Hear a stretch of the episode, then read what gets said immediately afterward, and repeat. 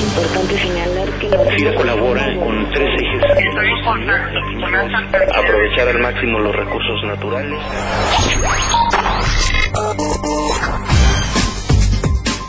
Hola, ¿qué tal? Bienvenidos este lunes veinticinco de noviembre de dos mil trece.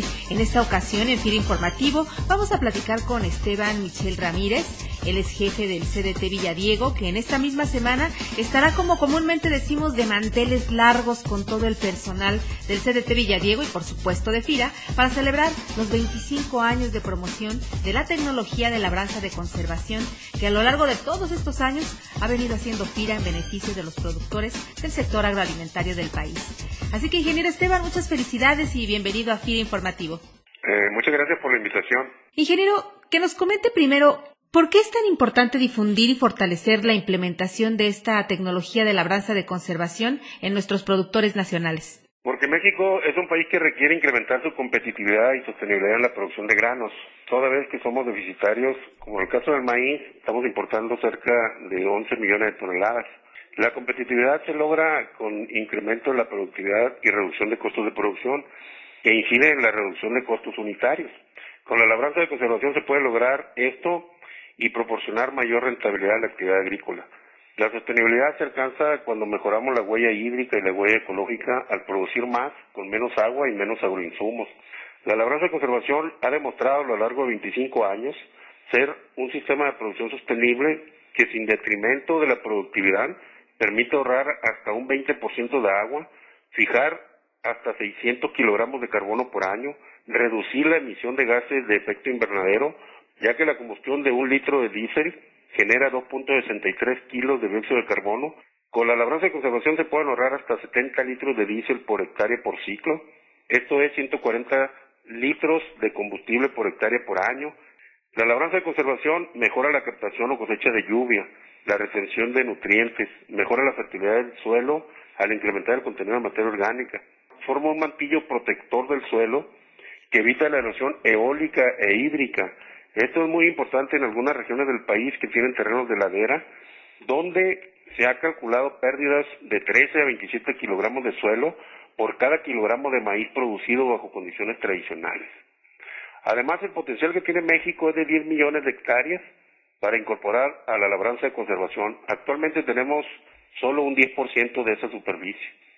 Afortunadamente se han sumado nuevos actores a la difusión de la labranza de conservación. Ya no estamos solos. Ingeniero, ¿cuáles son los principales logros que se han obtenido tras veinticinco años de transferir a los productores esta tecnología? Haber conformado la Asociación Civil Agricultura Sostenible con base en la siembra directa, y es una organización que tiene como objetivo principal promover la agricultura sostenible a través de la labranza de conservación.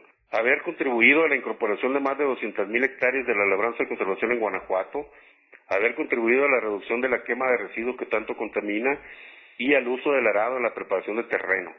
En dos mil uno se hizo un estudio por parte del CIMMYT a solicitud de FIRA sobre la situación de la labranza de conservación en el Bajío, encontrándose que el sesenta y cuatro por ciento ya no practicaba el barbecho.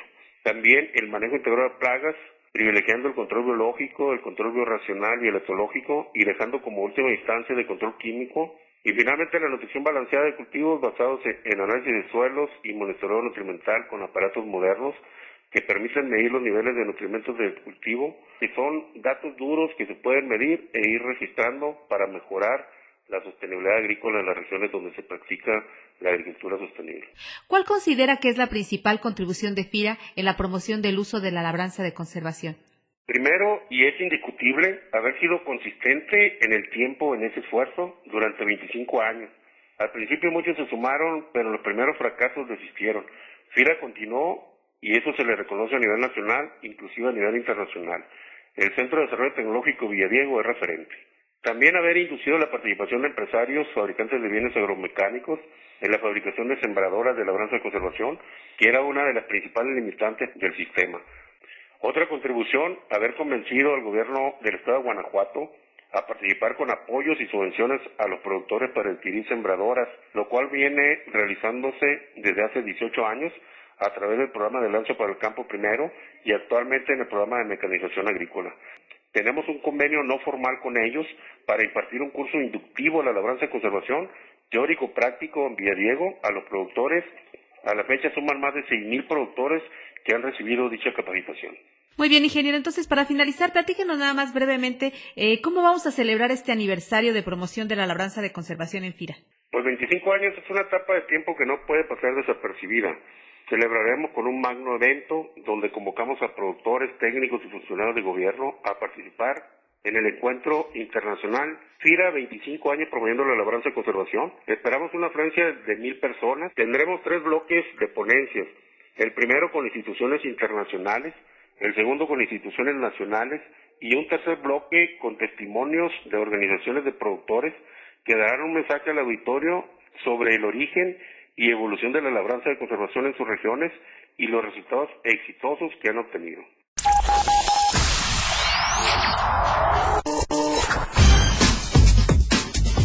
Muy bien, pues el reto en adelante es seguir difundiendo y popularizando, por así decirlo, este modelo sustentable que ha venido impulsando de manera muy fuerte el C D T Villadiego. Y pues agradecemos al ingeniero Esteban Michel su participación en esta emisión de FIRA Informativo, reconociendo que ha sido él, sin duda, uno de los más entusiastas impulsores de este sistema. Felicidades, ingeniero, y muchas gracias por atender nuestra invitación. Vamos a encontrar, gracias a ustedes por invitarme. Y a todos ustedes que nos escuchan todos los lunes, eh, agradecemos como siempre su amable atención y los invitamos también a que nos escriban a la cuenta de correo electrónico ese ce i arroba fira punto gob punto eme equis y nos den a conocer sus opiniones o comentarios. Que tengan todos una excelente semana de trabajo. FIRA Informativo es una producción de la Subdirección de Comunicación Institucional.